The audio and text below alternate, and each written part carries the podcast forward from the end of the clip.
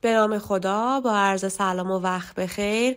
دکتر سارا طاقی هستم general cardiologist عضو هیئت علمی دانشگاه علوم پزشکی ایران بیمارستان حضرت رسول اکرم. case discussion شماره 59 خانم 80 ساله ای هستند با سابقه hypertension کنترل شده روی درمان با valsartan 80 میلی گرم daily که در past medical history به غیر از این مسئله نکته دیگه ای نداشتند.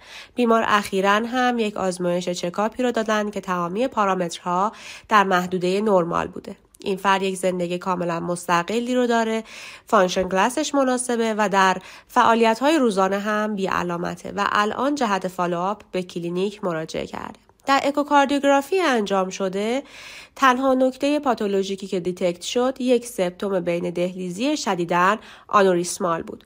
پرسشی که مطرح میشه این هست که در چنین بیمارانی ما چه approach رو باید داشته باشیم و آیا اقدامات تشخیصی بیشتر و درمان antithrombotic یا procedure های interventional در این فرد indication داره یا خیر. atrial septal aneurysm یا به اختصار ASA به protrusion یا bulging saccular سپتوم بین دهلیزی بیش از 10 الی 15 میلیمتر اطلاق میشه که می‌تونه فقط محدود به fossa ovalis باشه یا اینکه نه کل interatrial septum رو درگیر بکنه.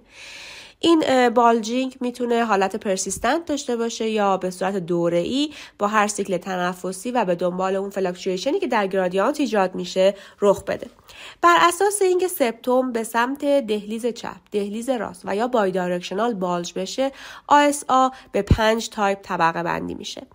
مسئله که سبب اهمیت ویژه آنوریسم سپتوم بین دهلیزی میشه بحث همراهی اون با افزایش stroke و آمبولی سیستمیک هست که فرضیه های مختلفی رو براش بیان می‌کنن. یک مسئله این هست که افرادی که دچار سپتوم آنوریسمال هستن احتمال وجود PFO و ASC همزمان توشون بیشتر هست مسئله بعدی بحث تشکیل اینسایتوی ترومبوس در آنوریسم هست و نکته آخر هم می‌تونه این باشه که سپتوم بالد شده می‌تونه یک فکوس برای ایجاد آریتمی های دهلیزی باشه. بنابراین approach ی که ما در بیماران با atrial septal aneurysm داریم بسیار اهمیت پیدا می‌کنه تا adverse event های آینده در اینها کاهش پیدا بکنه. اگر ما یک مروری رو روی guideline ها و مقالات داشته باشیم متوجه میشیم که approach به ASA مشابه یک PFO هست.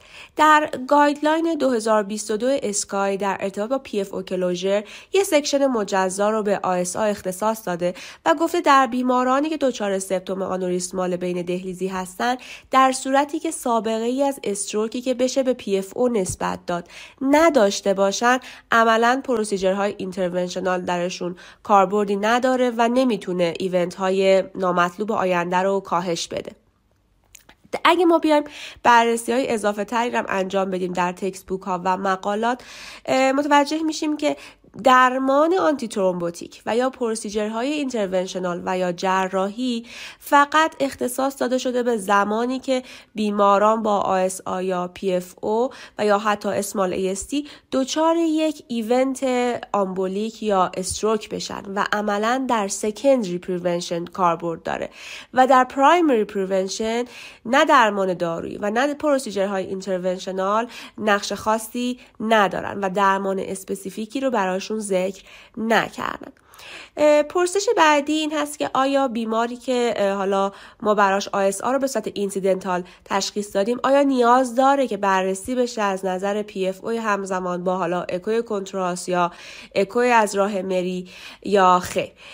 با توجه به اینکه عملا approach ما تفاوتی نخواهد کرد در چنین بیماری که هیچ علامتی نداره و asymptomatic هست و complicated نشده پس برای هیچ اقدام تشخیصی اضافه تری هم در این فرد indication نداره. نکته اضافه تر این هست که حتی اگر این افراد دچار stroke هم بشن ما باید بررسی های بیشتری براشون انجام بدیم تا در نهایت کاندید procedure های interventional بشن.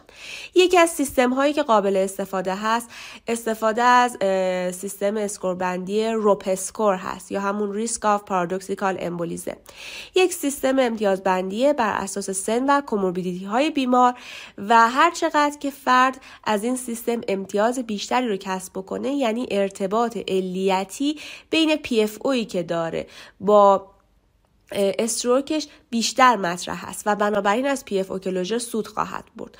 و در مقابل اگر امتیاز پایینتری کسب بکنه یعنی stroke ی که اتفاق افتاده هیچ ارتباطی به این PFO ش نداشته. پارامترهایی که در این سیستم استفاده میشه hypertension دیابت smoking هست سابقه stroke و TIA اینکه در imaging شواهد infarct cortical داشته باشه و در نهایت range سنی. هر چقدر سن بالاتر باشه امتیاز کمتری می‌گیره هر کدوم از این comorbidity مثبت باشن بیمار امتیاز صفر رو کسب می‌کنه.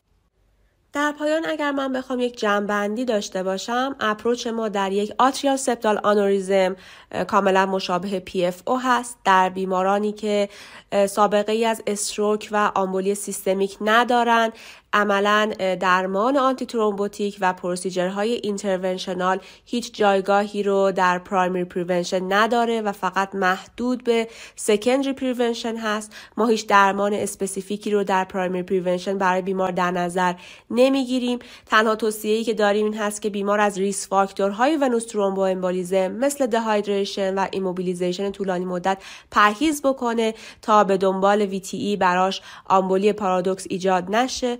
از نظر اقدامات تشخیصی بیشتر در بیماری که در محدوده همین primary prevention قرار می‌گیره نیازی به بررسی بیشتر از نظر PFO با اکوی مری یا اکو با کنتراست نداره چرا که منیجمنت ما رو متفاوت نخواهد کرد.